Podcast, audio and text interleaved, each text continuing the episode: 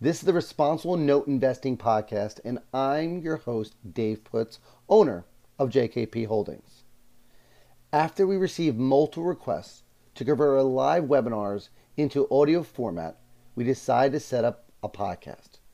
Our focus on each webinar was to be content-driven, partner with the guests with the most knowledge and experience in their field. We do our best to try and ask the questions you would ask. Our live webinars cover topics ranging from bookkeeping to avoiding mistakes to legal and so on. Be sure to follow us on YouTube at J K P Holdings L L C, our Facebook page, J K P Holdings, our Facebook group, East Coast Distressed Note Investing, and our LinkedIn page, J K P Holdings L L C. And now it's time to dive in. All right. Yeah. There you go. Introduce yourself.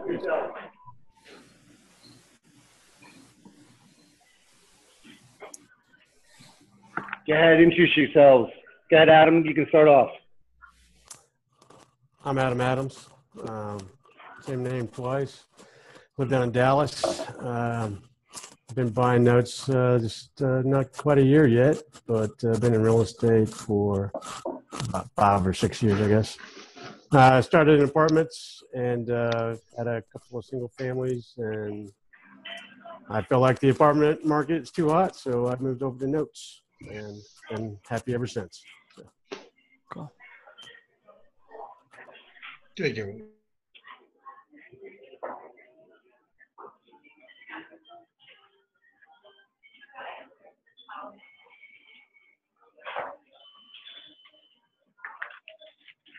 Give me one second. I'm using your feed. Everyone's feed froze. Oh, we're back. All right, go ahead. Sorry, guys. That's okay. Um, grew up in a real estate investor family. Bought my first rental property right outside of college. Um, spent a lot of time as a landlord and got tired of that. And uh, well, notes sounded like the best way to not be called at three o'clock in the morning when the toilet explodes. Um, I buy firsts and seconds and contract for deeds um, all over the country. So, and I've been doing this exclusively since two thousand thirteen. Want to go next, Nathan? Sure. I'm Nathan Turner. Uh, I actually live just outside of Montreal in Canada. Um, I actually started buying non-performing notes in twenty ten. That was my first purchase. And then really seriously in the last two years. Um, I buy first lien mortgages and contracts for deed and all over the country from Canada. Thank you. All right, this is Wayne Snell. Hi, guys. Uh, I'm also in Dallas, or a suburb of Dallas, actually Frisco, Texas. Um, I got into real estate about ten years ago. I'm uh, my trade was as a um, in the software marketing industry for thirty plus years, uh, most recently as the global V P of marketing for a company here in Dallas. Um, so got involved in, in uh, uh, single family rentals uh, just about two thousand eight, and start bought my first note in two thousand ten, really as a hobby, as I like to say. Um, Got serious about notes when I had a fairly large embezzlement and realized I had to kind of find a way to start increasing my capital quickly. And that was, uh, I, I got involved in so what I call real notes, if you will, uh, first lien position C F Ds in two thousand thirteen. And I was able to leave my full-time job last year. So I've been doing it full-time for about a year now. Cool. Awesome. Your turn, Gabe. All right. Hi, my name is Gabe. I'm the portfolio manager here at Surf City Investors, and we're based in Huntington Beach, California. I'm managing a portfolio of first and second mortgages, primarily non-performing, some performing, and a handful of R E Os that I've created recently by foreclosing on those notes.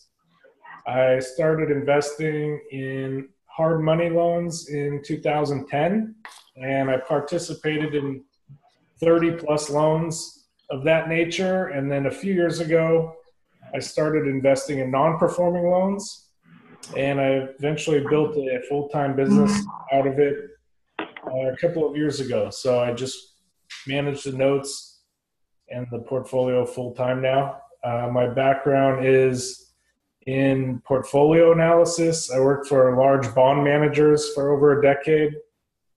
Uh, so it was a pretty natural transition into notes, since they are bonds, basically. So that's what we work on over here. Awesome. So I wanted to, you guys touched upon already why you got involved in this business. Why do you guys take this over doing brick and mortar? Well, um, yeah. Well, this is Gabe. So I was, you know, I mentioned I was a, an analyst on bonds before this, so you know, it just it was a natural transition to analyzing and buying my own bonds. So there wasn't, you know, there wasn't a thought of buying a bunch of properties for me personally. But now I acquire the properties and rent them out via foreclosing on the non-performing loans. Wayne? Well, uh, I actually got involved in notes more seriously because I wanted more brick and mortar. Um, so I, I mentioned I was a single family rental guy. Uh, here in Dallas, the market recovered really well, faster than we ever imagined. And so it was really hard to buy new single family rentals that were distressed because they either weren't distressed or the wholesalers were snapping up faster than I could buy them. So I started buying notes with the intent that I was going to go foreclose on people and get ahead of the wholesalers and get the properties. Um, however, along the way, I learned that you don't have to do any of that. You don't have to deal with tenants and trash and toilets, and you still get the cash flow that I was actually looking for at the time. So that's why I've kind of changed my business model over the years. I'm I'm kind of a mix between Wayne and Kimberly, where at first it was to get the property, and then the further I went along, the more I realized I don't want to own the property. Right. Yeah. It's much better if I can, rather than a renter, if I can have a borrower. That's uh, that's far superior, in my opinion. Great. Kimberly? Oh, I kind of said it in my intro. I got tired of three A M calls that there was something wrong with the rental property, so. Yeah. I had a tenant one time that she has somehow had a sixth sense. Anytime we left the state of Texas, she was always no, no fail, not a lie. So I was done. No, I was uh, I was actually looking for physical brick and mortar. I mean, you know, being in the apartments, uh, you know, I was looking at large rentals, you know, uh, but. Um, It got hot, and uh, we got out and uh, tried the wholesaling, uh, thinking I could maybe make some money off that. But uh, that one's pretty hot too. Um, every every every house is getting twenty, thirty postcards. Uh, so uh, met a guy who told me about notes, and then I moved on to Sky Carson, and he kind of showed me the way. And uh, I like it a lot more. I thought it was gonna be more complicated because it's. Compared to brick and mortar, it's more abstract, you know, and trying to get money from investors and try to explain to them that, you know, I'm not actually getting the property. Uh, it's hard to get by or get through to some people, but once they see it, they I think they enjoy it too. It's a lot less risk, if you ask me. And, uh, when we go back down to Adam, what do you think your biggest strength is in this space with what um, you do? Um, I'm teeing you up for a good one here. I mean, typically is technology. We some people are good at raising money. Some people are good at valuations. Some people are good at speaking. What's your strength you feel that you bring to the network we have as a no community um, that people can turn to you for advice? Uh, raising money was easy for me. Um, I'd already had a network from the apartment world. Um, convincing them to buy notes was my fear. But uh, I was able to raise money before notes, and as soon as I explained what notes were, the, that's where most of my money came from, is apartment investors. Uh, now I'm getting money outside of that group, but uh, it was never been a problem for me to raise money. Uh, my other strength is uh, technology. I was in I T for a long time, uh, business intelligence developer, uh, working with data and massaging it. And so uh, I have my systems. I think it allows me to do a lot more things than most uh, people. Uh, C R Ms, uh, real ones. Uh, you know, I use uh, PipeDrive. There's some other ones out there, but uh, PipeDrive is what I use right now. Um, and I think I know how to use it to its full potential because of my background. So, all right. Those are my strengths. What's your strengths? Um, I'm, I'm pretty good at doing the analyzing, uh, figuring out property values in particular. Um, I can go through a tape and get, you know, narrow down a, a three hundred loan tape down to my top ten in maybe an hour, hour and a half, two hours tops, and, and get to it. I think, um, I'm a pretty good speaker. Uh, more than anything else though, I think I'm just determined and stubborn. So I, I'll, I like I just, I'll go after it. And if it's, if there's a way to get it done, I'll figure it out. And if there's a way not to get it done, I'll figure it out and just keep pushing until I can figure something out. Hello?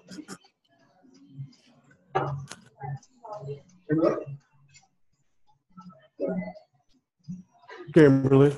Okay, I'll go next. Um, my analytical skills are very strong. I'm an, uh, an M B A in finance, so I have been running, crunching numbers and doing spreadsheets for forever. Um, but I think one of my bigger skills is being able to talk to people and really explain things. Um, I don't have much trouble talking to investors to get them to understand what notes are. And uh, once I have J V partners and they start to have questions and how does this work and what's going on, um, I'm really able to cover not only the question that they asked, but I can figure out the root of where their mind is going and why they asked it. Um, and I think that works really well for me.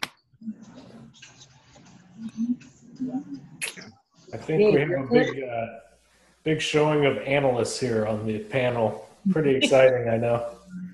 Uh, you know, I'm also, my strength is also analysis. Uh, I think my specialty is really finding the diamonds in the rough. I, I, I spent a lot of time on the last several notes left on the tape that I haven't eliminated. And sometimes I can really find some interesting stories about the borrowers to help me determine whether I want to buy their loans or not. You know, I, I research them online and see, are these people really interested in working, keeping their houses? You know, what kind of decorations do they have on their houses? Does it look like they want to stay there for a long time? And uh, also finding information about the loans that the sellers don't necessarily have. Sometimes they're trying to sell a hundred loans at one time, and I can spend unlimited time analyzing their loans. So sometimes I can find things on the county recorder's office or on title reports that the seller may not know about. And that sometimes leads to really large rewards because you can get a good deal on the, especially in seconds, on the ones where the seller doesn't have all the information. So I like spending a lot of time on that type of analysis. Yeah. I kind of lived in a hybrid world for a long time. I was actually, I started my career as a programmer for computers, but I ended my career as a V P of marketing. So, um, so I can do the analytics. I actually can, I, I spent a lot of time, uh, like everyone else, uh, analyzing the deals. I actually uh, taught a, uh, one of my, my business partners the due diligence. And actually now I'm not even as good at it as she is. Uh, but uh, I'm a storyteller, and, and, and I have to be as a marketing guy. And so that's actually how I raise a lot of capital.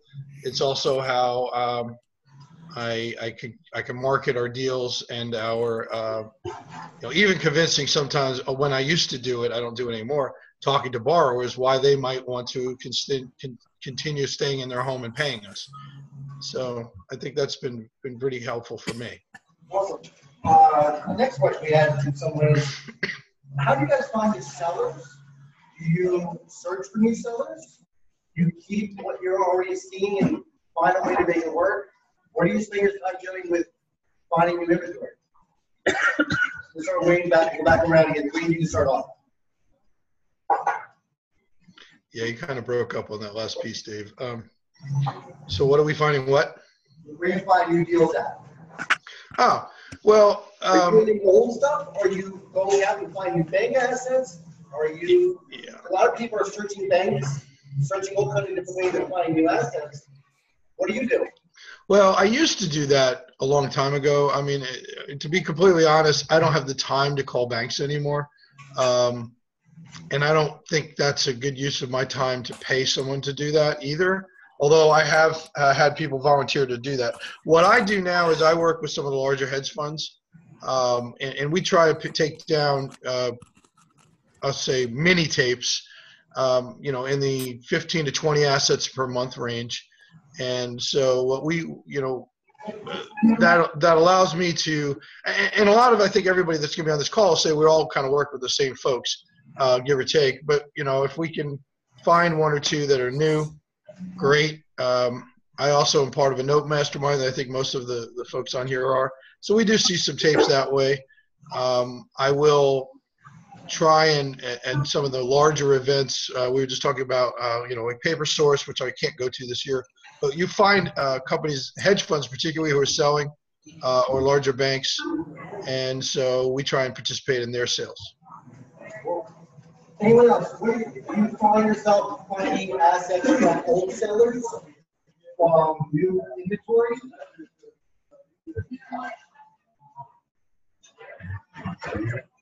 You guys hear me okay or no? I'm hard time. Much better. better. That's better yeah. there, yeah. Okay. Are you, are you guys finding your inventory from old sellers, new sellers, or what are you spending your time buying assets? Well, I buy most of my assets through um, hedge funds, or sometimes I'll pick up one or two from a another note investor. Um, I, I agree with Wayne. I mean, I think if you called the right bank and, you know, really worked hard on the relationship, you could get some great stuff from them, but it does take a lot of time. So it's a trade-off.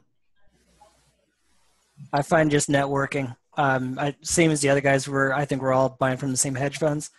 Um, and then networking like crazy and just seeing maybe, just maybe somebody's got some kind of connection. I, it, in fact, just actually just last week, I ended up buying five notes uh, direct from a bank, which is the first time for me. Nice. And I'm hoping to make that a much more common thing, uh, at least with them. I don't, uh, I agree with the other two guys there. I don't know that it's worth my time to actually make that calling list. Maybe it is, but it's not something I do now anyway. What we're finding is, I'm sure you guys hear the same thing, is a lot of the new investors are trying to find a way to find new assets. Yeah. Where they're just not working what they already given. So hmm. I'm going to jump with that question, but also add into it. What kind of, what are you buying? Adam, I want you to jump in finding inventory as well. Are you finding something? And what are you focused on? Are you buying first, seconds, um, something most people are familiar with, cost per deeds? What are you buying? Adam, go ahead.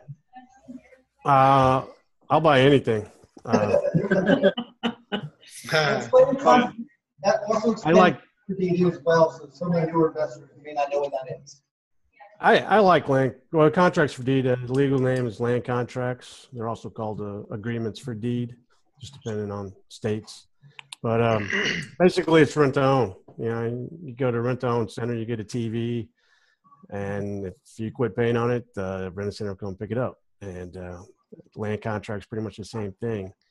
Uh, as the lender, I hold on to that deed until that final payment is made, which puts me in a stronger position if I need to get legal. But uh, it, you know, it depends on the states too. Um, some states treat the land contract like a mortgage. So there's no advantage in those states, but the states I do buy in, they can be pretty quick and fast, and they're usually cheaper, uh, but you can find some gems uh, in land contracts. For land contract, one of the most common thing is you can get uh, a homeowner that turns into, the, turns into a tenant, and you evict instead of foreclosing. Uh, it's called forfeiture, and um, it can be, depending on the state, it can be pretty quick, or it can take some time. Like Michigan, If the borrowers know the system, it's going to be at least four months. Um, they get uh, thirty days to uh, reinstate, and then you go to court, and you get your judgment, and then they get three months of uh, redemption. And they get to stay in the house while they, that, that three months is going on. So there's four months right there. Uh, other, you know, Ohio is faster, but, uh, you know, if it's over five years old, then it's a foreclosure instead. So now you're looking at six months again. Uh, Indiana, there's a reinstatement period, but then it turns into an Ohio thing, and it can be pretty fast unless it's five years old. Iowa, that's just forfeiture. That's pretty quick and simple, as long as there's a clause in the contract that says there's a forfeiture. And if there's not, it's a foreclosure. So you really got to know the intricacies by each state, because they're all different. And if you don't underwrite it right, uh, you know, a forfeiture cost me eight hundred bucks in Ohio, but a foreclosure cost me forty-eight hundred bucks. So Nathan, what are you, Nathan, what are you working on now? I know um, you've done some contract deeds. You've done some um, first. What what have you? What are you working on right now? I still both contracts for deed and first lien mortgages. Uh, tape that I just got on the contracts for deed. I don't know if the rest of the guys looked at it, but nothing super impressive. So I'm probably going to buy first lien mortgages this month. And why do you like contract deed over first mortgages? Is it your choice? Um, kind of going off of what Adam was saying is um, one of the other advantages, because it's a forfeiture. Uh, for example, in Ohio, Uh, foreclosure takes a real long time, and, and like Adam says, it's expensive. Um, so for me personally, I don't buy first lien mortgages in Ohio, but I do buy land, land contracts all the time, uh, just because they're a lot easier to turn around if and when I need to. It's not my my first goal to take back the property, but it's my protection, so I want to make sure that I can, if I need to, quickly.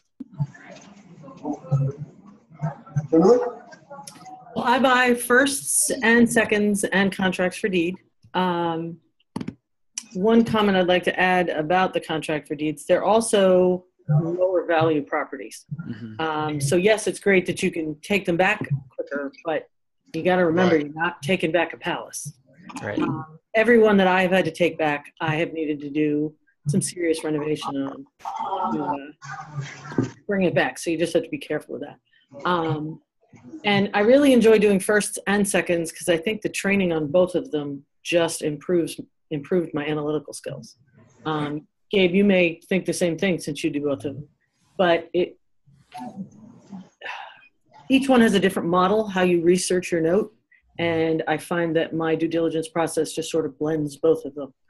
Um, and I can find out cool little things that I don't know that everybody would have thought of unless they had training on both sides. So. Gabe? Wayne or Gabe? Gabe? Yeah. Um, I would say, you know, I buy both firsts and seconds. Uh, I primarily put the seconds in my I R A accounts using, you know, my money. And lately I've been foreclosing on quite a few pretty nice houses from second and taking them and renting them out and keeping them in my I R A. Um, my joint venture partners are more comfortable with first, so I buy, I analyze and purchase first mortgages for them.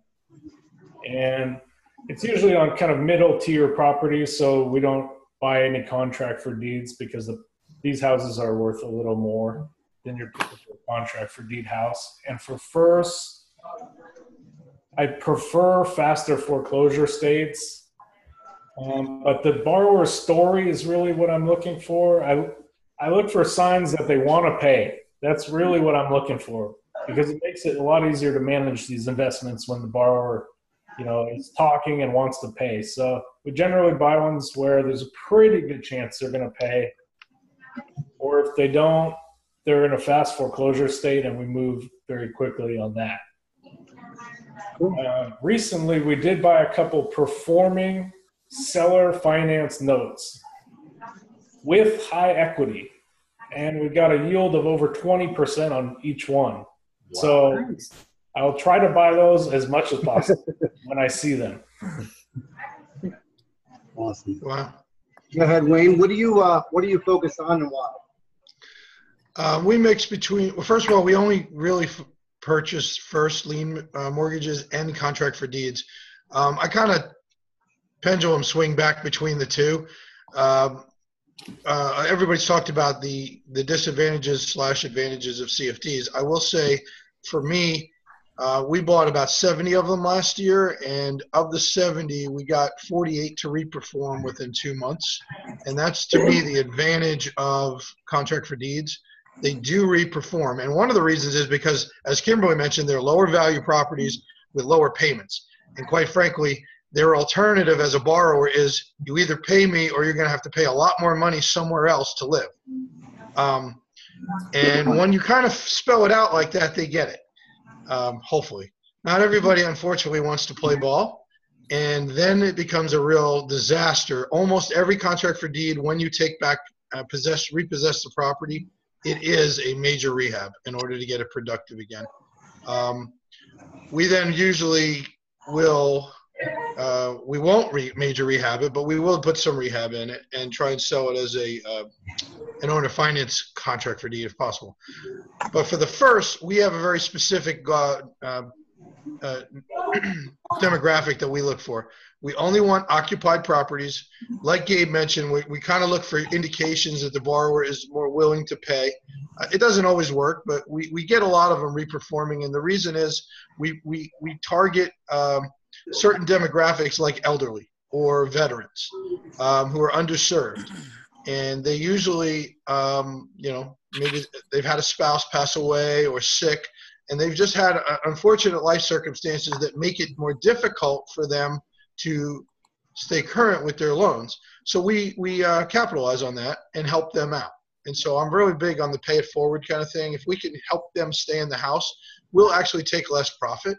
And that actually in itself gets a little bit of a, um, what would you call it? Um, you know, they're, they're more indebted to you, and they're more willing to stay working with you because you've helped them. Awesome. So um, back to Wayne, uh, what would you say in uh, short stories, what is your best situation and the worst story you've had regarding note buying? I've had a lot of uh, really good one, uh, wins, but let me tell you one that was a horrible situation that turned into lemonade.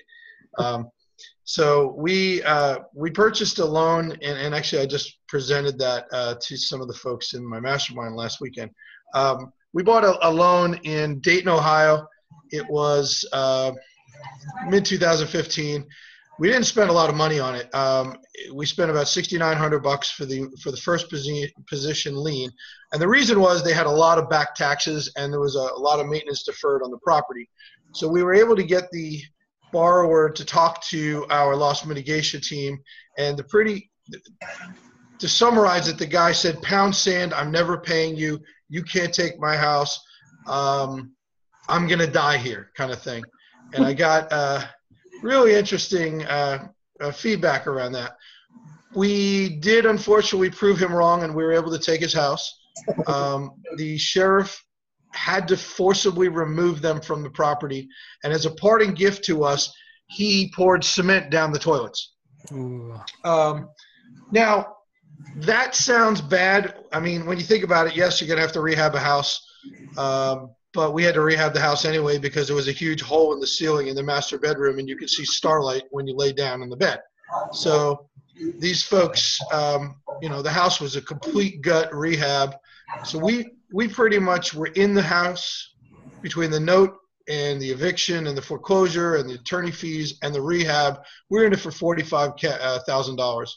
We were able to turn it around by putting a tenant in the house and rented it for uh, almost a year. And then we just recently sold it as a uh, uh, turnkey investment property to a investor in California. And we were able to get some money down and, and created a note. So now we're getting a cash flow on that property. So there's the lemonade out of the lemon, if you will. Awesome. Cool. So um, I also want to remind everyone that there's a chat window. If you want to hit the chat button, you guys questions. Um, any of the guests, uh, participants, you can always ask questions. We're going to get to the live questions in a minute. I'm gonna let everyone just share quickly again. Your, your, I guess everyone wants to hear your horror story. What was the note that went bad, that went pitifully bad that you just got killed on? Uh, we all have our good stories. What's your bad? Go ahead, Mister Gabe. I would say uh, a few years ago, I rolled the dice on the lower end, non-performing first in Indiana, and the house looked okay from the outside. And I called the realtor. I said, "Hey, you know, just in general, what do you think it's worth?" He said, "Oh, probably worth forty plus thousand." Bought the note, and I sent someone over there, and apparently the whole side of the house had fell in. And no, you couldn't see it from the street. That was the thing. Uh, and then I tried selling it on Craigslist to anybody, to homeless people, whatever. Eventually, the city sent me a letter that says, "We're going to demolish the house." And I found someone who who actually bought it, who wanted to buy it for, I think it was nine thousand dollars cash. And even right after they bought it, the city sent me more letters and said, "We're really serious. We're going to knock down the house." That was, that was a bad one. You want to hear a good one? Yeah, give me a quick good one. Uh, last year, I bought a second oh, uh, here, we go. here in Los Angeles County for, I think it was seven thousand five hundred dollars. And as soon as we got the loan set up and boarded, we sent the borrower a letter, said, "Hey, you know, we're your lender now." And then he, and then he called us. He said, "Hey, the previous lender would never talk to me. I was trying to settle the debt." They said, "Well, you take forty thousand dollars to settle the loan." All right.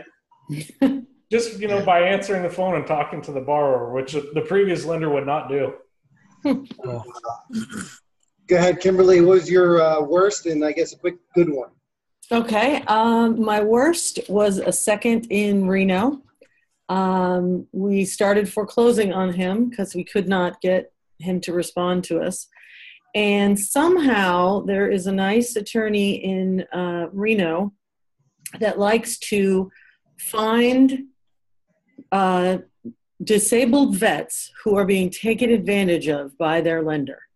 Um, so he sued, they sued me, not just my L L C, but they sued me personally.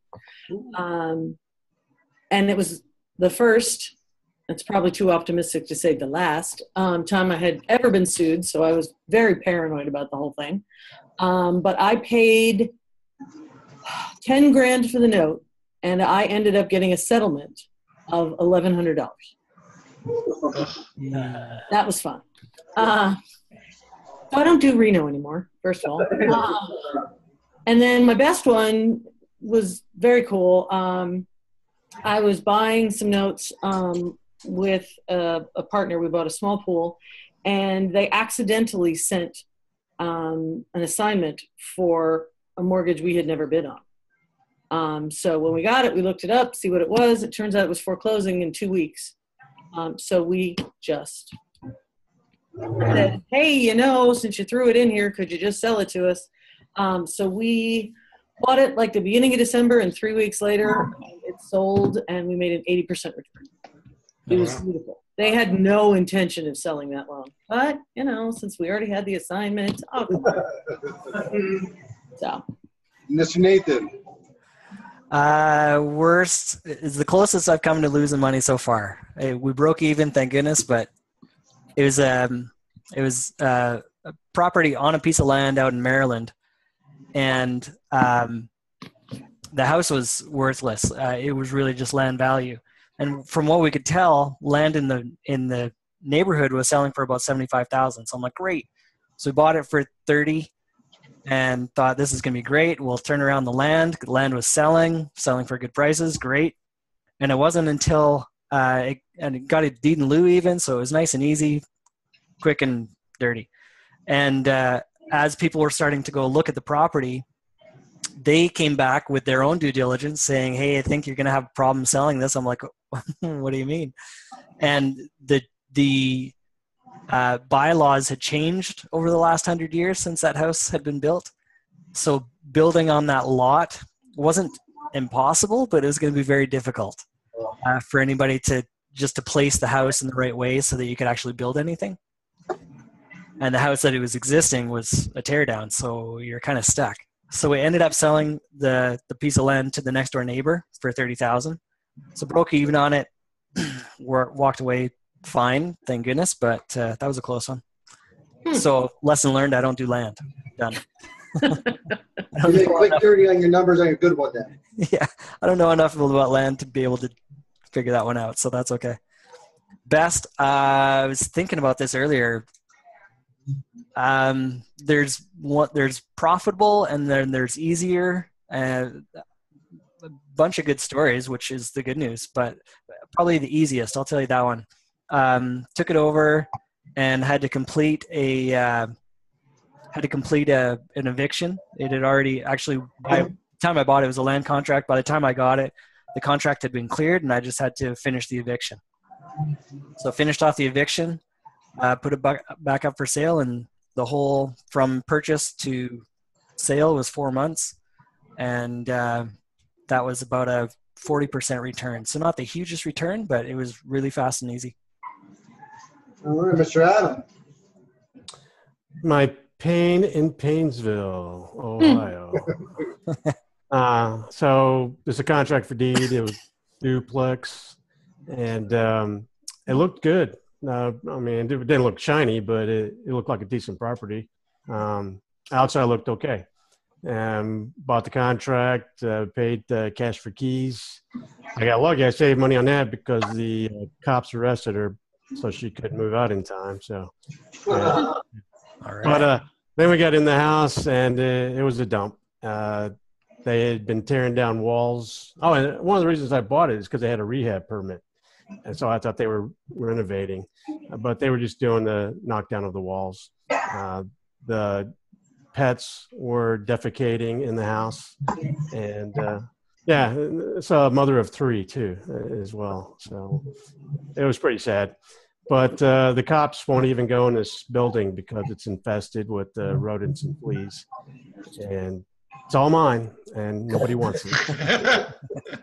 I actually tried to donate it to uh, Homes for Our Heroes, and they took a look and said they don't. So what's they don't good, have the money for that, what's so. A good deal you got? Give me some numbers on uh, that. Good one, uh, real quick. Uh, bought it uh, right before Christmas, a duplex in Grand Rapids.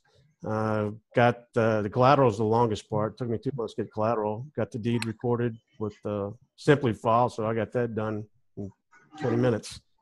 Then uh, got it boarded up and got the borrower to sign a release of contract for five hundred bucks, and listed it. And tomorrow's closing, so it was just three and a half months. I'll make fifteen grand.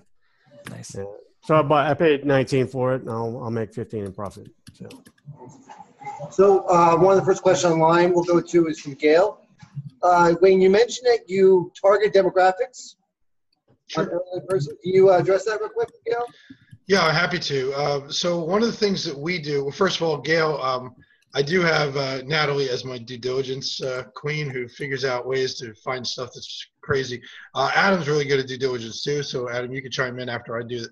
Uh, but what we do do is we look at the tax uh, uh, sites, and you can get a lot of information from the tax sites. So, for example, um, if it's an elderly or a veteran, it's pretty apparent just looking at what they're paying in taxes, uh, how they're being assessed. You can tell if they're elderly because they get the sixty-five plus exemptions. Uh, if they are veterans, they pay no taxes. If they're disabled, um, or they have the, there's also a veteran uh, discount on many places in the country, not all. Um, but so we look at that. Uh, we also look at just uh, factors around the the uh, neighborhood and the house. If their if their house is, uh, as Gabe mentioned, pretty good looking outside, then we think they're going to want to stay. It doesn't always work that way, but we do use that to our advantage. If uh, around the holidays, if everybody's got Christmas lights up or, or menorahs or things like that, there's a pretty good chance that they have pride of ownership. So that helps us uh, target that loan versus, say, another one where it's vacant. And I don't buy anything vacant.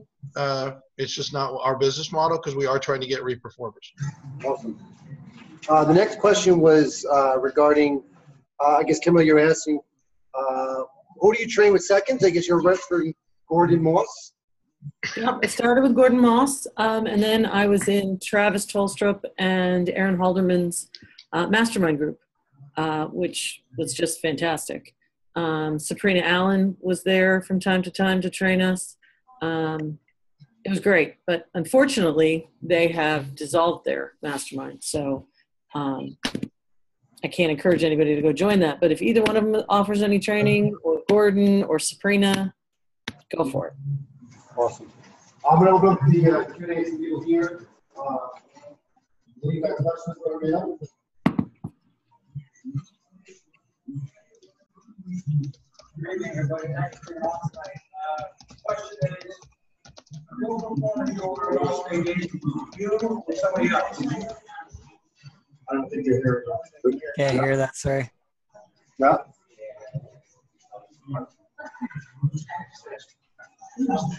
Who's doing your loss mitigation? Who's doing your loss mitigation, guys? You hear me? Um, I'm, I'll I'll talk. Loss mitigation. Who's doing loss mitigation? Can you hear me? You, who's doing your loss mitigation? Well, I have um, the law office of Daniel Singer. Do you know Daniel and Devin? They're working on some of my files. Um, some of them. They just go right to foreclosure. So if the, if it's a high equity loan, I'm just putting it right in foreclosure. The borrower needs to figure out their own loss mitigation because they're the one that could lose. Um, I've done it on some of the files. I'm not a big talker and I don't like the borrowers calling generally, so I don't use that strategy too often. And on a few files, I've used the servicer because I feel that they're very simple files to collect on. And if the servicer can't do it, then it's not going to happen. So, so I give the easy ones to the servicer sometimes. So it's kind of a combination depending on the circumstances of each loan.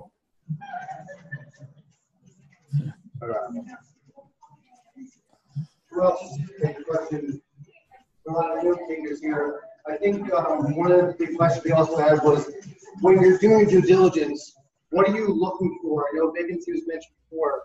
What are some things you're looking for on your on your due diligence? What are you looking for on a note when you're buying it? Or is the file, or what are you looking for when you're buying it?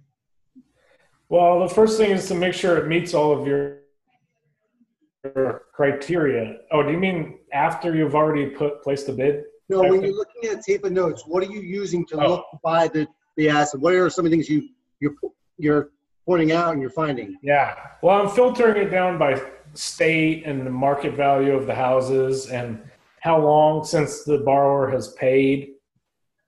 And if they're underwater or if they have equity. And um, you know, how much their monthly payment was, and if if they failed a very low monthly payment, then most likely it's not going to work as a mod. Uh, those type of things. You really have to know your investment criteria. That then you can get through the tapes pretty quickly. Right. Agreed. Yep. Same. Yeah. Like for for me, one of the additional things I look at is whether it's um, owner occupied or vacant. Um, there are certain cities across the country that have a really good team, and I'm fine with a vacant one. Um, I know I'll be able to sell it. It'll work. Other places, if I don't have the greatest team there, then I only want an owner-occupied and hope to get them to mod. So.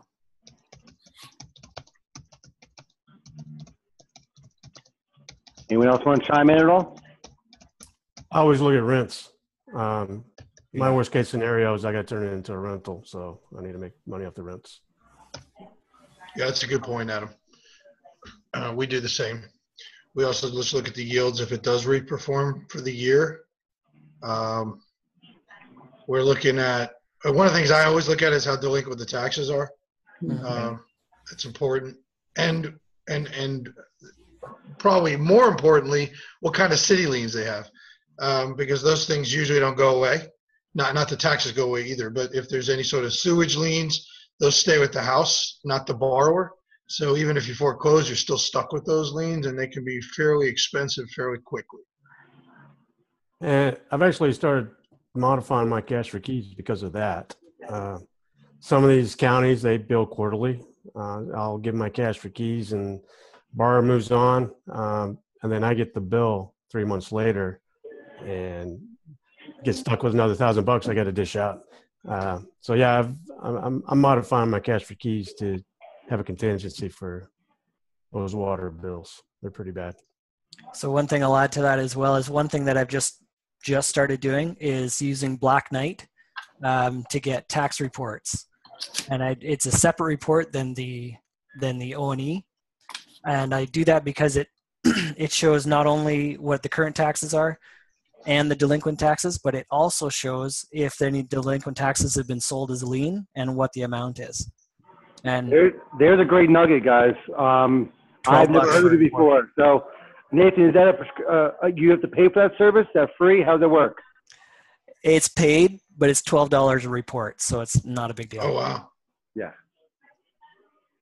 So everyone understanding what that means is that when we're pulling taxes in O and E, that's a big thing for us to know exactly what, what our current is, what our annual is, and what's been sold off. Often too much we see a tax lien uh, or delinquent in the tax records, and actually that's not what's delinquent. There's an additional lien that was sold off a year, six months, two weeks ago. And sometimes it'll show paid on the O and E, but what that actually means is yep. somebody bought the lien, and you can get hung with that. So it's for twelve bucks, it's worth running the report just to see. I learned something today. Thank you. Mm-hmm. I just wrote that one down. Hey guys, uh, what's the difference?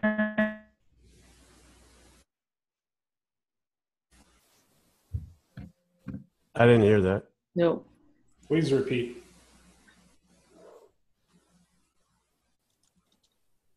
Do we lose you? Uh, David's muted. You're muted, Dave. He muted himself.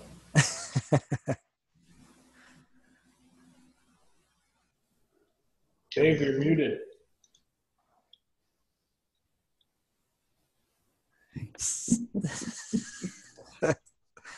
Still talking, still no sound. Hello.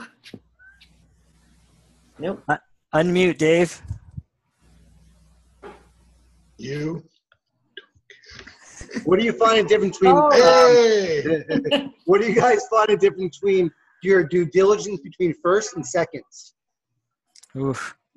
I think seconds, you have to do a lot more diligence on the borrower's uh, paying of the first mortgage. You have to really know if they're paying the first consistently, because if they're not, they're not going to pay you. Mm-hmm. um, so you, you have to do the same due diligence for the first, like, you know, know how much the house is worth, look at a title report, but you have to figure out what the borrower's intentions are by looking at how they're paying the first also. And in addition, um, yes, if they're not paying the first, they're not paying you, but also the first could foreclose and wipe you out. So you have to have a lock on what's going on with the, um, the first when you're buying a second. So sometimes you have to research uh, bankruptcies a lot and uh, read foreclosure actions if it's a ju judicial state, to see what's going on.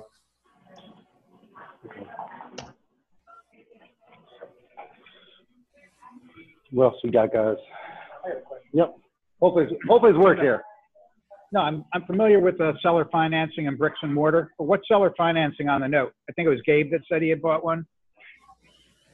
Yeah, sometimes if the if someone sells a house and the borrower can't get financing, so the seller will carry the note for the new buyer. So what I that's the note that he bought. Correct. He bought the note, he foreclosed, now he's the owner of the property and creates a new note for financing. Okay. I didn't buy the note from the bank, but the note from the owner that sold the house. Correct. Um, how do you guys handle bankruptcy? Well, we research. How do we handle it? Well, you have to become pretty comfortable with PACER. to be able to read the reports. This is a skill that seconds investors have a lot of experience with. Um, Just real quick, what's PACER? What is PACER again for the oh, newer PACER, PACER is a uh, government, it's a bankruptcy case search engine, and all of the uh, bankruptcy documents are posted there because it's public record. So you can look up your borrower's bankruptcy petition and their plan and see what their finances are and what their, their intentions are. They have to share everything on there. Uh, If this is the first and they file Chapter thirteen, you know, their intention is to pay, and the bankruptcy trustee usually sends the money to your loan servicer. But if you're a seconds investor, you need to read the filing to see if they're trying to strip your second, which is a big deal. So I'm going to add on to that for a question from Ron. If a loan has multiple bankruptcies, will you avoid the loan? I won't avoid it, but I'll tell you what, you know damn well they're going to continue to try and uh, default. Oh, they're probably going to default again. So you want to, particularly on a bankruptcy thirteen, you want to read through the docs and find out what they're proposing their settlement is. And quite frankly, I just uh, petition to have it removed if they've had multiple bankruptcies, and then we foreclose. Right. It happens all the time. And, and the also, judge is more likely to, to be willing to pull the house out of the the B K if they keep filing. So you also the point where if someone files too many times, you can get the judge to bear them or whatever. I've got, I've got one like that right now where they, they can't claim again after July. So mm-hmm. Great.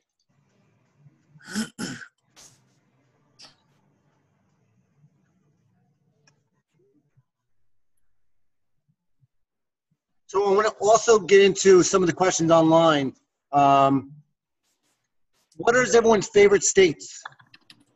I, well, my favorite state is Georgia, has been for about a year and a half. Um, there's just a lot of nicer houses that were really distressed. So there was a lot of distressed debt on nicer houses, and the foreclosure is lightning fast there. Um, so Georgia has been my favorite state. Um, but I do like to look at almost every state. Whether or not I'll buy there is different. But I've made a lot of money in New Jersey too, so you just have to look at you have to look at it loan by loan sometimes. Yeah, I was gonna say I don't know that there's one state. I mean, there's a lot of people that hate Florida. I do really well in Florida. I mean, you know. So with that in mind, um, Georgia is a state that I avoid for some of the laws that we've seen and we've heard about. Um, you know, we, we'll buy in any state that has a good price. Again, back to the house, back to the deal at hand. Um, we have a couple people here from Jersey yourself. What would attract you to that Jersey deal where Jersey could be a six-month, two-year foreclosure state? What attracted that deal in Jersey? The, the couple I bought in New Jersey have just been the story. I bought it. I bought these notes because of the story. Like, the first one, I had recent photos of the house. The loan was only eight months delinquent. The realtor said this is a pretty good area.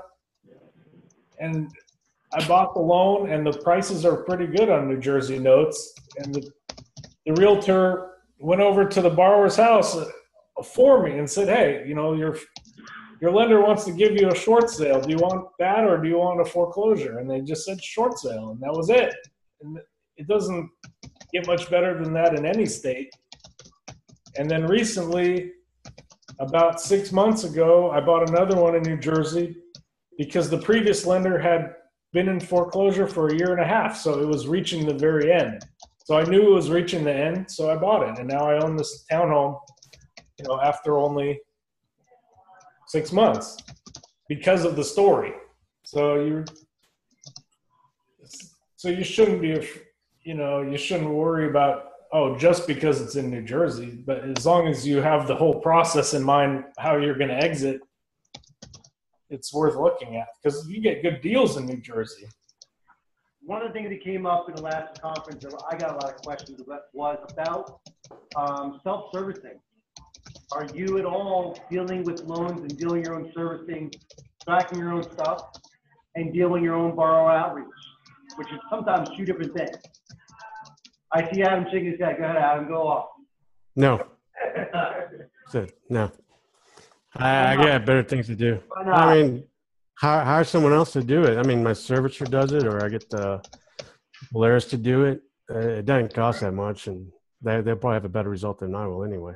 And I'll say the wrong thing, and I'll get sued, so I'll just keep my mouth shut. Yeah, you can get yourself in a lot of trouble saying the wrong thing to a borrower. Um, to I'm a borrower that... Especially a borrower that's looking to delay the system any way he can and has read up on how to fight your lender in a foreclosure and all of that. So self-servicing is really not a great idea. Okay, Mister Wayne, you look at your, he's deep in thought in the chat. So I, I think servicing is a central part of your deal here, but also it's a partnering you that you don't have to worry about. And this business can get very busy what you're doing. Let the servicer be a person you can depend on to do some of the work for you. So. And that being said. Well, I, try to I was going to say. I, I know where you're headed. My hours per day work, so I, I try to outsource everything possible. And that system works because I go to the beach every day, so it definitely works. Now, the thing I was going to say, though, with the servicer, I actually got to the point where I hired a V A down in El Salvador. His only job is to follow up with the servicer. That's fantastic. And so once a week, we've got a meeting. He tells me what has been going on, and I tell him, okay, do this next. And that's his job. And then he just follow up, follow up, follow up. That's it. Which brings up a good topic here. How many of you guys are using V As? I, How many of you guys are using a V A? Obviously, yeah. I am not. I went hired and I went ahead and hired a full time. Yeah. So I, I do also use a V A for different things. Well, and um, I think it's a beneficial part of any real estate business to have someone helping you. Uh, I know Wayne and Natalie have been a great team, and they've been successful because they had each other. Um, What are the tools are you using to become successful in this business that can be shared with other people? I got one. Just uh, about a month ago, I started using a company called J M A. Um, and I don't know if anybody else is using them, but I highly recommend them. They're door knockers. So they'll go out and deliver whatever letter I get them, want them to deliver. Um, they'll do the... So far, nobody's taken them up on it, but they'll do a warm handoff. So they'll, they'll, while the agent is standing there with the borrower, they'll call me and hand the phone to the borrower. So far, nobody's actually taken them up on that offer. So I haven't actually spoken to them at that point. But I've all of a sudden, in the last month, I've got a lot more phone calls coming in from borrowers. I've got uh, half a dozen new mods that I just put together within the last two weeks. All because these guys are going out and actually knocking on the door. What do you guys, what do you find about them versus other door knockers? Because we, I use a lot of door knockers all the time. What do you find different between them and traditional door knockers? Um, I think for me, the traditional door knockers was supposed to have been done through the servicer, and I was finding they just weren't doing it. So I went ahead and hired them myself to get it done. Okay. Makes sense. what what other um at this time a lot of people are getting in the space. What are you saying most people are struggling with uh, or not getting in this space that you may have gotten through help or other means that they're just not getting or not doing to become successful? They're not getting reasonably priced assets. Yeah, they're paying a lot. They're paying, paying too much. Yeah. They're paying too much. And I think just to add to that, because they're willing, you know, because they're excited and they want to buy stuff and they're paying too much, it hurts everybody. Yeah. It, and it'll hurt your pocket. Yeah. So can, uh, if, if you can hear me, um, I'm, I'm sure this business is all about relationships, and the more that you're working with a specific hedge fund, the better the deals are that you're going to get. Uh, do you find, I mean, I mean, I'm hoping you're confirming what my thought is. Do you find you get better assets the more you're buying from a specific hedge fund? Or do you find that you're getting different ones? I mean, you're all buying from the same places. Are you getting different lists, or are you are you all competing against each other? Both. Yeah, I was going to say both. Yeah. Mm-hmm. um, well, I, I get think a, from get, well, we all share the same yeah. list. So. Yeah. That is true. Um, I think from my perspective, I don't know for a fact that I'm getting different assets because uh, there's only one hedge fund. Yes, you do. Yes, you do. Um, but I know I get better prices sometimes. Right. So. I get better pricing by buying more than one at a time, I find. True. Yeah. And consistency. And consistency. You know? Yeah, I've only bought uh, singles twice. Uh, everything else I've thought, done has been in a pool, whether it's cheap assets or, or mid-range assets. So, yeah, it's helped me out uh, with my pricing. One of the common things I see is people, when they buy loans, they don't use an R O I calculator to determine any kind of value, and they base it bid on fifty-five percent. Has to work, right? It doesn't always work. You could get caught with a very low yielding performing loan, and you'll have no exit. And I don't see fifty-five percent. It's uh, they're paying sixty-five, seventy percent lately. Yeah, it, it's amazing how um, sometimes things aren't presented as well as we hope it would be in this space. And sometimes a sixty-seven percent deal is better than a sixty-three, and the R O I calculator will project that because they're in different situations, uh, especially performing. Um, one of the struggles that I we've talked about privately is equity deals. Uh, last meetup, we talked about equity deals and are we buying them? Are we not buying them? How are we buying them? What's our game plan to deal with equity loans since there seems to be more of them now? Oh, I, I love them because especially in a fast foreclosure state, because I'm going to get paid out in full at the trustee sale. And, and you don't need to negotiate with the borrower because it's in, it's in their hands. They can refinance the house or sell the house. Um, or I might take a house and get a big discount on it, which I did last week. I got two houses on high equity loans. So I bought these houses at a big discount. So I like them a lot. You have less flexibility than you would with an underwater loan, but I think it's a little more direct, the outcome. Anyone else? What are you guys' thoughts on equity deals? I think they're uh, pricey. Yeah, they're pricey. And I was going to say that too. Actually, I'm going through an issue on my probably probably my best one. Um, bought the note, and you know the payoff was another eighty grand on it, and uh, so we uh, inherited the foreclosure. We get substituted, and we find out the foreclosure did not include that payoff amount. It was just the older amount. Uh, so we had to. Uh, uh, make an amendment to the foreclosure, and we're starting that up, but we got notified today that the judge wants to proceed. So now we have to dismiss and start over. And so one of the complications this, and I, you know, this is the only one I've experienced, but I don't have that many equity deals either. Um, I don't even know how to due diligence that, you know, uh, the seller's going to give you a payoff and you can check the payoff amounts, but is it part of the foreclosure already or not? That's uh, a little bit more complicated. And one of the questions I got this week from uh, a private person was, what do you do once you've settled on a price? What's the additional due, due diligence that you do? Uh, my strategy typically is get that file to a, uh, a custodian, Richard Monroe, or whoever you're using, uh, attorney to review to make sure the title's clean. Uh, we also do a drive-by to make sure the house is there. What additional due diligence do you guys do once you get a a firm price to make sure you're buying what you're buying? Well, I'm calling code enforcement. Um, I'm calling the tax uh, department of whatever county. Some states, you have to call the city too. There's two levels of taxation. Mm-hmm. Um, you know, pulling the O and E. Um, I actually try and pull the uh, status of the uh, company I'm buying from uh, if I haven't bought from them before. Uh, Some, uh, I know Cuyahoga County, if you're recording a deed, they require the status of all parties involved. And I got burned on that one. So I'm checking now. But there's a tons of things I check when I get this thing under contract. I see a common conversation going on in the chat right now. For anyone that's not on it, definitely jump on it, uh, about pricing. Why are notes, if notes are getting so highly priced, why are we buying them versus R E Os? They're pricier. I wouldn't. I was yeah, gonna say. More expensive.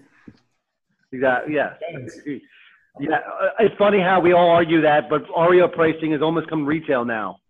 Um, yeah. And that's why we're still getting a discount. And that's why most people still focus on that.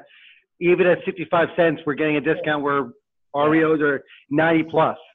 Yeah, and for me, I mean, I still I want occupied properties because I really want to try and reperform the borrower anyway, uh, versus an R E O where I know I can't reperform a borrower, and then I got to essentially sell it or rent it.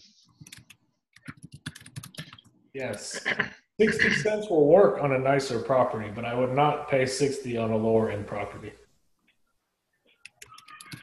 So sixty cents is something we won't touch on lower price. Um, I know, Nathan, you focus on a lot of lower end price homes where I choose not to. What do you find attractive about those assets where some of the investors on the call as well in the room may not have a ton of money or want to spread their money and diversify? Why do you buy an asset for three, four, five, ten grand uh, where, you know, some of us won't touch anything below twenty-five thousand dollars purchase price? Yeah. Um...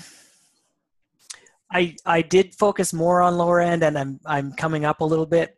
Um, but to answer your question, why I like the lower value is because I can get a bigger discount. Um, and that's, that's changing somewhat now where the prices are going up. They're, they're being driven up, and uh, that's getting a little bit tighter. Overall now, my average property value on the low end is forty thousand, upwards of eighty. Uh, and that's usually where I play. And I think we've had a discussion in similar to Wayne's situation where um, even a house at forty thousand dollars, the mortgage payment is always going to be less than a rent payment locally. Yeah. So that's right. I like to chime in. I buy low-end stuff too, but I don't like to buy one-off low-ends. Uh, there you go. I, I get pools, and then I try and get an investor to buy the pool too. So there might be three or four low-end assets in one deal. That way, if one of them tanks, I still got uh, two or more to bring the deal back up. So, yeah. What is the average purchase price that you guys are buying at now? What's your purchase price you're buying your assets, if you can give an average, which is, I know, difficult? Well, if people online that want a J V and want to get into the business, what are some of these assets that you're buying that they can join up with you guys? Well, for us, we specialize kind of in middle middle of the price range. Average note is maybe fifty thousand. Fifty to sixty thousand dollars on average for a first. Yeah, I would say about the same. I mean, we do see uh, for some of our joint ventures, we can go. We, we find some as low as forties, but most of them are in the sixty to seventy-five thousand range. Okay. I would say mine are about the same, um, but every once in a while, and like I mentioned before, those certain markets um, that I have a really great team, I'll buy a higher end one, yeah. um, one hundred twenty, sure, yeah. one hundred twenty-five, something like that. But I just pulled up my stats, actually. I've got my average market value right now for property is forty-six thousand dollars, mm-hmm. and my average purchase price uh, is just below sixteen thousand dollars. So I'm actually, and it fluctuates, obviously, but yeah. Currently, my my current investment to value is about thirty-four percent. So that's so pretty with cool. That said, what are you using? What are you looking at right now for those who may not have the systems you have? What program are you using? Excel. It goes back. Sometimes people try to be too fancy sometimes, and sometimes the fanciness works out. Um, yeah. In a space, yep. A lot of programs out there that can help us, but sometimes they're more difficult to learn. Yeah, I most everything I've got is Excel. Um, I actually just bought um, a new software to kind of track my loans. Uh, it's called Centurion Loan Servicing. So it's actually set up for servicing, and, and I am doing some of that myself. But uh, it's nice. It you know keeps track of everything, and it's good. Yep. Hold on. All right, so is it safe to say that most of the um, values of the properties are less than two hundred fifty thousand dollars that you yeah. guys are all buying? Yes. Okay, so who's buying the five hundred thousand dollar properties? The five hundred to one point five million, because they're in default too, right? And are there better prices on them? No. No.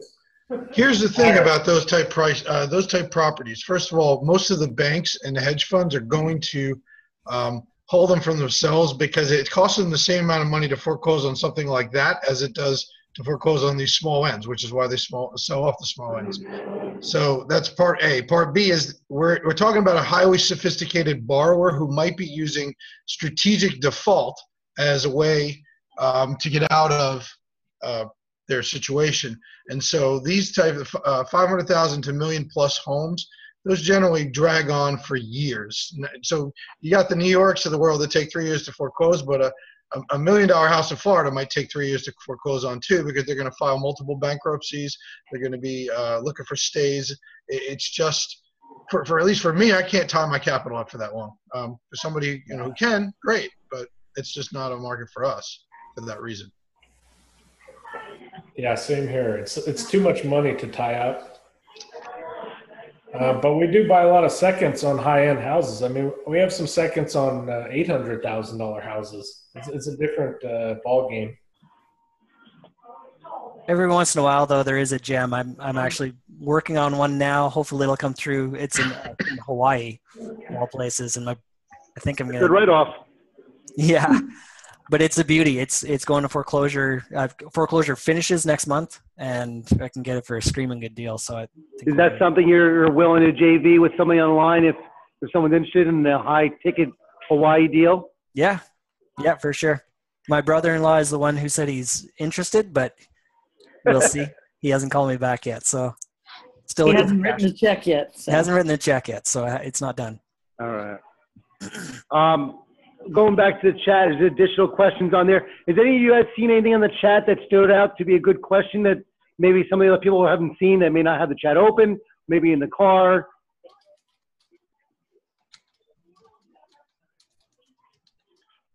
And there's some of the questions regarding where, you know, um, the spread between a non-performing and a performing loan, uh, what do they sell for? Uh, can you briefly, for some of the people that may not know, what is a performing loan and why is it traded? Why is it traded? Yeah, why do people trade? Why do they sell off a performing loan? I think, well, people get the non-performers to reperform, and then they can sell them off for, you know, sixty to eighty cents on the dollar. So that's their exit from the non-performing loan. And most of those people are with I R As, four oh one Ks that rolled out, where they just want to have a great constant rolling the money in every month. It's good um, for I R A, but I, I bought a few performing loans in Surf City that have, you know, twenty-five percent yields just to hold them for the cash flow. So sometimes you do find ones like that. Okay. Uh, one of the questions I also got this week was, why am I not afraid to go outside my local area and trust people I've never met before? You have to, or else you won't have enough loans. Yeah. You know, one of the common questions we also get is, you know, my neighbor's house is vacant. How do I get to buy it? Um, you, for those who may not understand that, can you explain quickly what, you know, Adam, what, why would the house next door that's vacant, why can't we just go ahead and buy the new?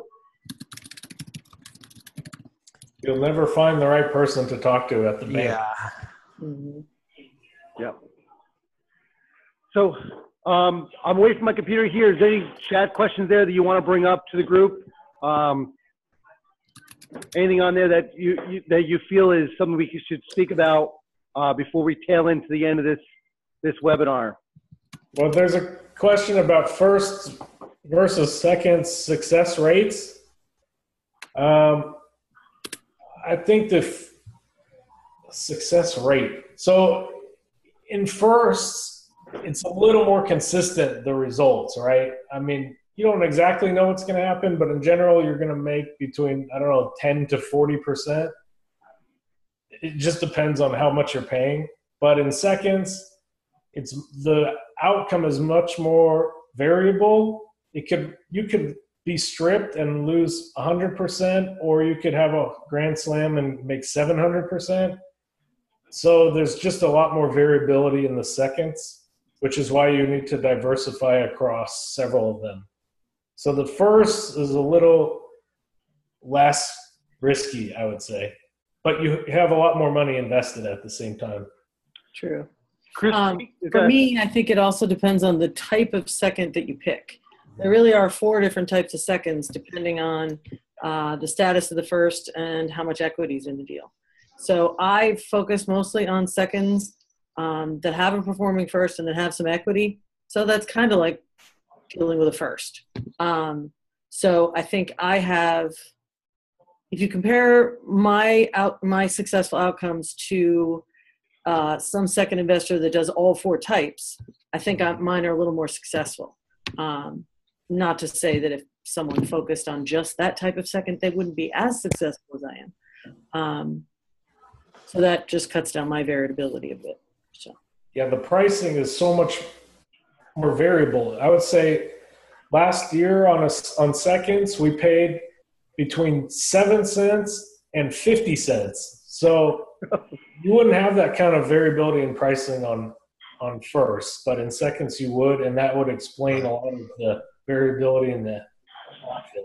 Mm-hmm. Chris, Chris in the chat asked about, are we getting inventory lists directly from originators and our prices coming up?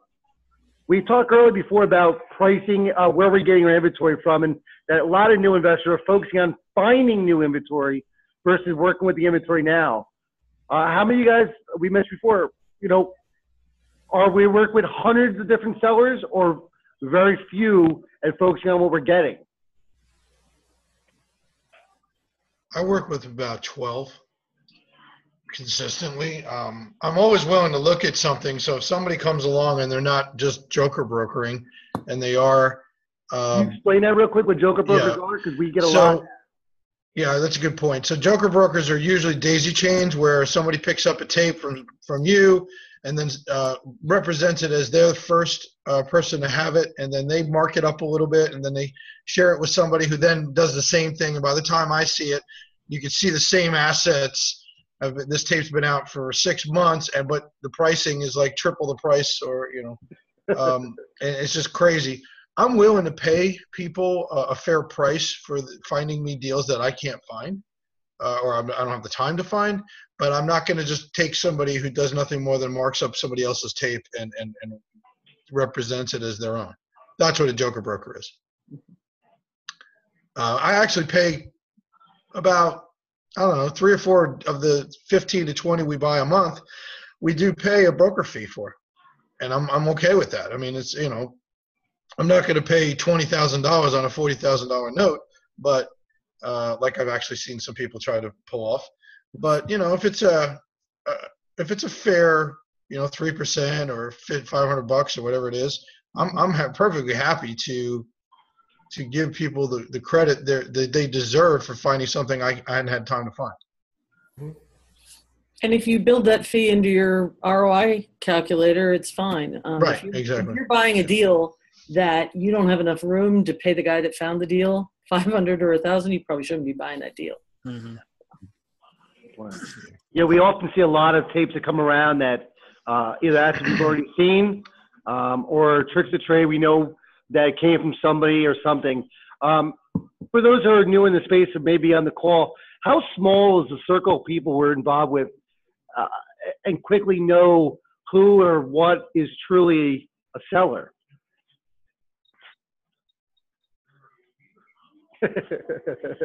it, it's a small group. Um, uh, if you could put a number on it, like actual consistent buyers, not counting the people that have just bought one because they're getting started, which is everybody's got to start somewhere, but that's fine. Mm-hmm. But the people that are consistently buying every month kind of thing, a couple of dozen maybe, uh, it's, it's not a huge group. We're talking nationwide as well, not yeah. International. So, Adam, you know, you're, you're by law and comps for deeds. How many, and first, where, how many people in the space you're seeing, how much competition do you have versus in a whole state of investors of real estate, there may be hundreds of real estate investors. How many well, different competitors? I see four competitors on uh, on five. You know, Dave, that's a good point. Uh, I mean, so if you look at just the note investor world in general, let's say North America, so we include Nathan.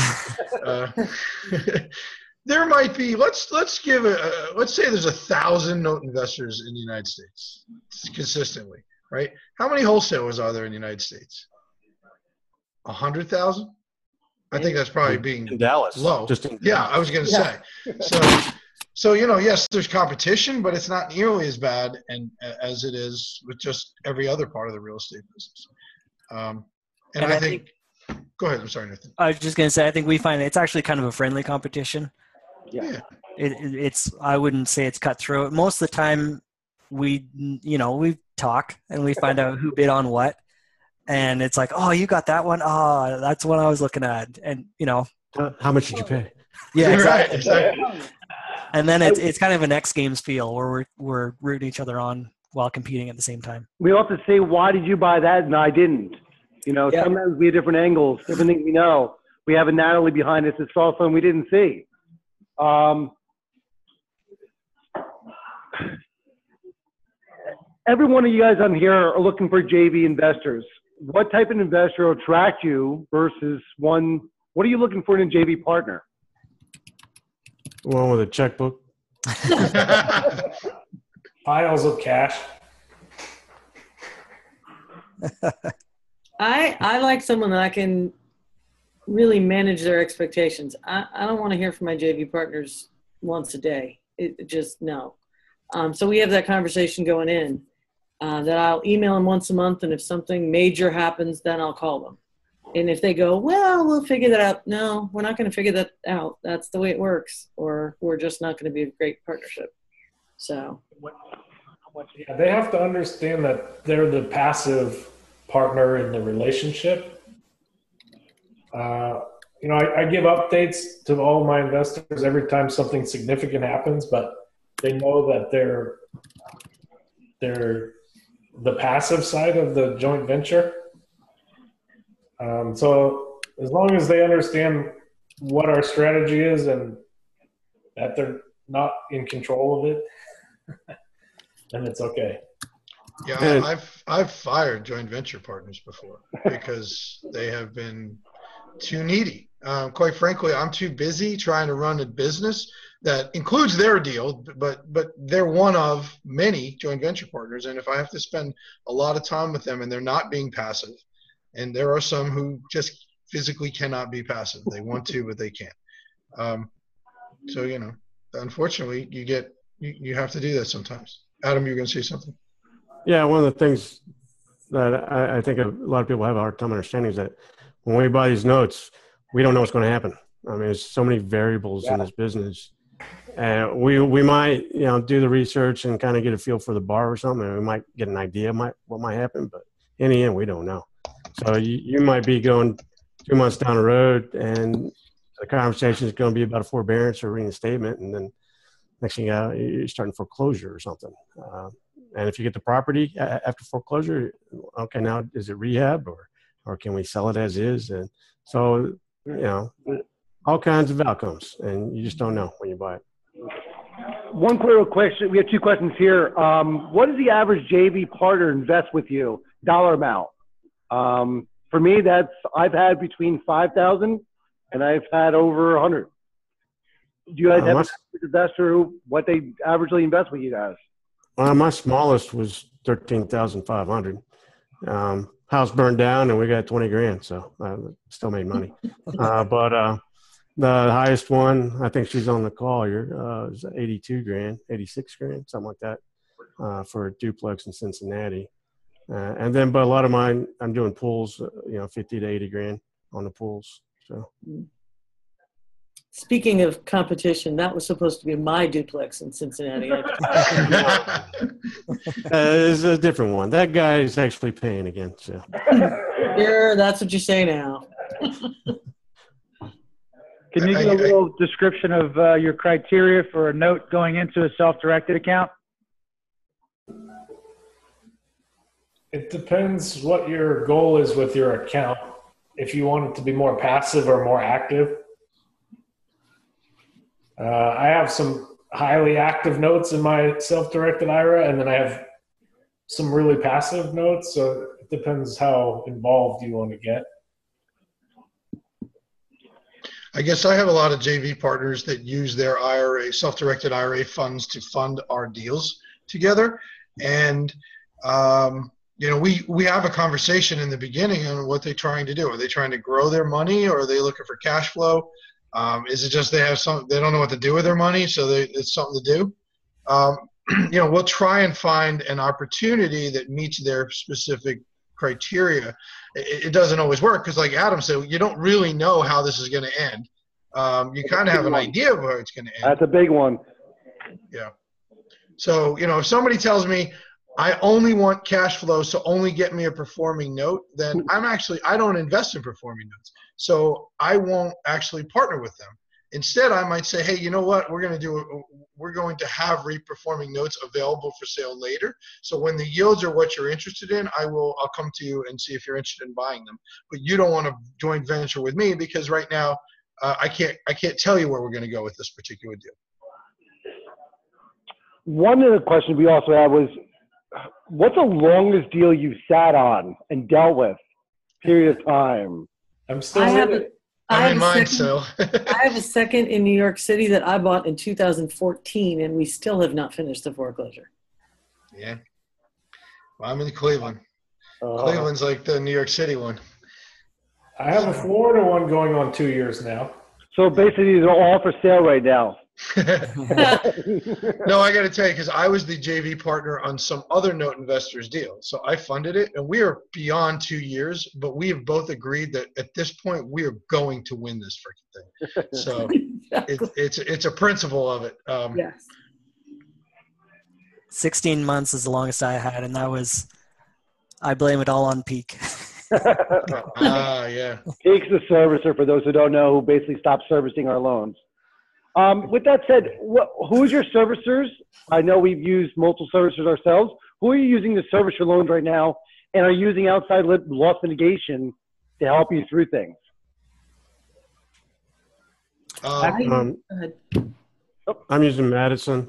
Um, some of them, they have a full service uh, program I use sometimes. If you want uh, to know more about Madison, we have a webinar on the YouTube channel with uh, Shantae that we did uh, a couple months ago. Sorry, Adam, go ahead. Oh, that's all right. Um, usually before I get the collateral, I'll have Steve over at Polaris do loss mitigation, uh, see if we can get the story. Once I get the deeds and get them recorded, I'm talking about contracts, land contracts, uh, then I, I turn it over to Madison and, and my lawyer to take care of it. Nathan, who's doing yours? Uh, S N currently. I'm actually taking some of the servicing back myself, not fully, but some of it. Loss mitigation was the main reason. Uh, they just weren't quick enough. So I'm doing a, some of that myself. And then um, I use uh, Greenstein and Libliner as the attorneys that they handle foreclosures wherever they happen to be. Great information. Kimberly, who are you using? And uh... I use Madison predominantly. Um, I have a couple of New York loans that I have at F C I because Madison doesn't have um, a license to, to do New York. Um, and I, I find that Madison does an okay job on my loss mit. I'll leave it with them for like a month and see how it goes. Um, but I'm using Daniel Singer as well for some of my other loss mit. Yeah, I use, uh, I like F C I for the performing loans. I like to park them there. They're cheap and the website's good. Uh, for non-performing, I usually park them at LandHome because it's pretty cheap to just park them there. And two hundred dollars a month to begin, I believe it is. LandHome, LandHome two hundred dollars a month? LandHome, I think it's two hundred dollars a month minimum. Land, uh, what's home servicing, isn't it? What about that? They charge me. Well, I don't know. I, I'm ahead of any minimum. But yeah. They only charge twenty dollars for a non-performing second or thirty dollars for a non-performing first. And then I have the loss mit either at Daniel Singer's law firm or I used Polar, Polaris before is good, or I've done a little bit, or I just was close. So it's up to me. We had Joel uh, do a presentation a while ago uh, regarding his his services with uh, Daniel Singer and his productiveness and success he's had. Wayne, who, who do you typically use? Um, like Nathan, I use uh, S N servicing, um, primarily S N servicing, although I also use LandHome. Um, and as, as uh, Nathan mentioned, one of the challenges I have with S N is they are very stringent in their loss mitigation, which slows it down tremendously.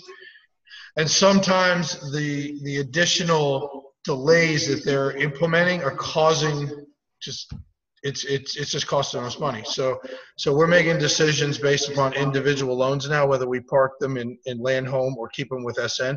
S N for uh, particularly seriously litigious borrowers, if I see that they're bankruptcying a, a few times or, um, or whatnot, I'm going to leave it in uh, S N because I'm paying for an additional layer of protection, and you are paying more money. Um, somebody asked about the two hundred dollars minimum for LandHome. You get three loans in there, and that's your. I mean, you've already hit the minimum anyway. So uh, I don't even know how many we have there now. But um, but I use for loss mitigation S N servicing for the seriously uh, litigious um, loans. But we also use Polaris for our contract for deeds, and we use the the law office of Daniel Singer to help us out um, as well.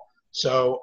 Uh, And and we've done some loss mitigation with others. I've actually used uh, now. This will be my eighth servicer over the years, um, so I can I should write a book on what not servicers should not do. But um, but the uh, somebody pointed out Peak. We actually lost uh, quite a bit of money because of the Peak shutting down. Uh, thankfully, it's gotten going away. Adam, we there's a question on here. Um, and Kimberly, I know you agree with it. Could you explain how you break up your J V deals as you typed up in the uh, chat window? Oh, okay. So um, if if the deal is done, you know, we're getting going to auction or short sale or whatever, um, I pay out, uh, it's fifty fifty split. And first thing that gets paid off is any unpaid expenses. So if we have to pay for closing costs and things like that, uh, that comes out first. Uh, next thing I do is I pay back the J V capital. And then third thing I do is pay back any money I put into it. And then finally what's left over is, should be the profit, and we split that fifty fifty. If it's a cash flow deal, then, you know, take the profits uh, or take the cash flow minus expenses and split that fifty fifty. Yeah, it sounds like we all do that, I think. Pretty pretty similar, guys. One thing I do add in mind is that uh, we have four months of reserves. In case we do get in a situation where it's rental or whatever, we have four months reserves in there just uh, in case anything happens. So I won't cash out. I won't give any kind of um, funds out until we have four months reserves.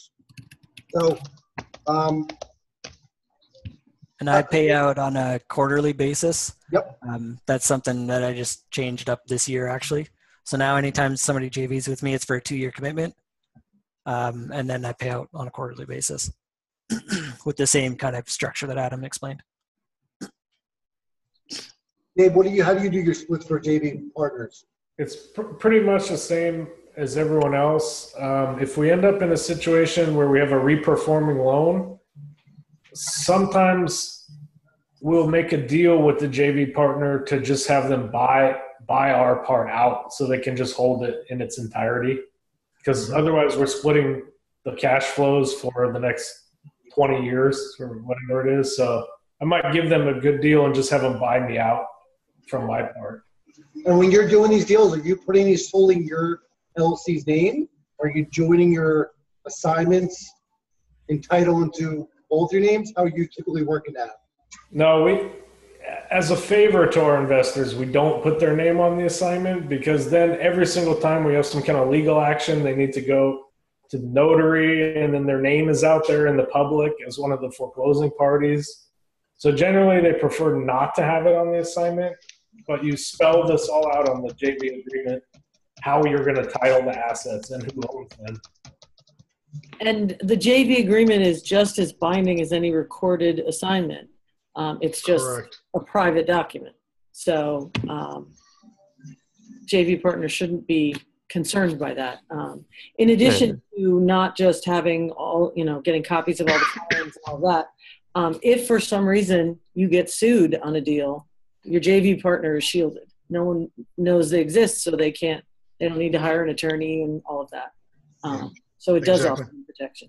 I've, so, I've asked this question, Wayne, you're talking about in the chat here, about pooling assets and pulling money together, multiple investors on, on a full deals. I so let me, let me clarify that, if, if I may. So, uh, so the question was, do I pull assets together? Um, or how would you handle it if you have multiple J V partners?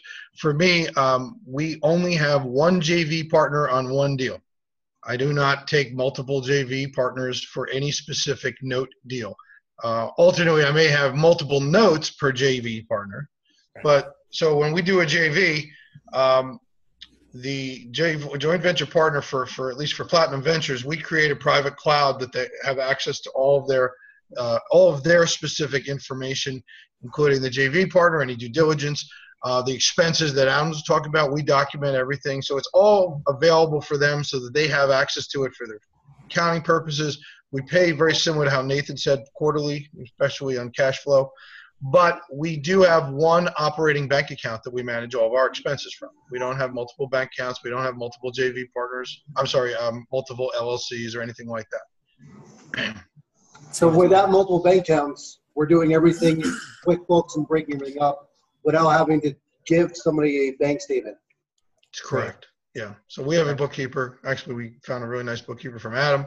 Mm-hmm. um, Debbie. Um, yeah. Debbie. Also, um, when you, just so no one's confused, when you buy a pool of assets, you don't need to have just one J V partner funding your pool.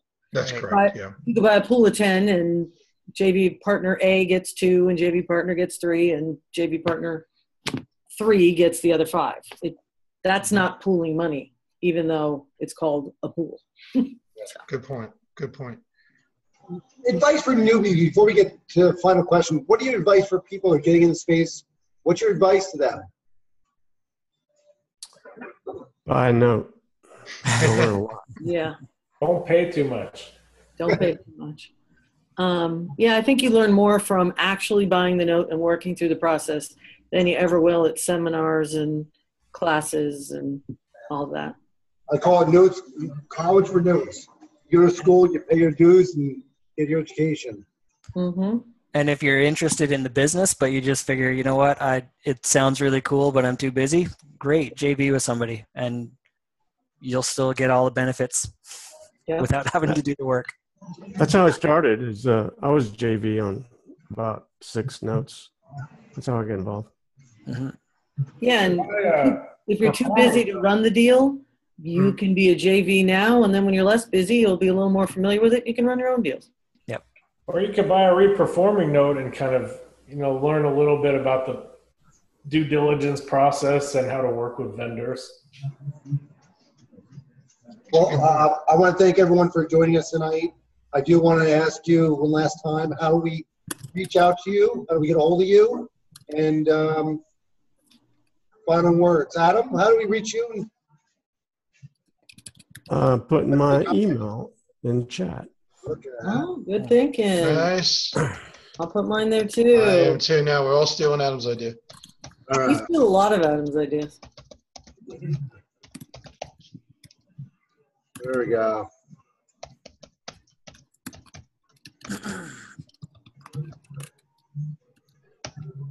If you send me an email, I will spam you. No, you won't. You'll send valuable information. Yeah. All right. Well, guys, I appreciate it. Yep. We're, uh, hold on one second. This chat I can save and send out to everyone. This recording will be on Uh, my Facebook page, as well as my uh, YouTube channel, for anyone who didn't see it. If you do want the sound recording for Drive, let me know. I'll send it to you as well. Um, thank you very much for joining me and joining us and answering questions. Um, I appreciate all your time. And uh, again, happy shopping. I will speak to you guys, I'm sure, by tomorrow. We'll be uh, chatting often. So again, hey, Dave, I'm thanks for putting this together. Yeah, yeah. Thank you, Dave. This thank is you. Great. You're welcome, guys. I appreciate your time, and uh, we'll go from there. Okay, everyone. Thank thanks, you. guys. Bye. Bye-bye. Yeah. Bye.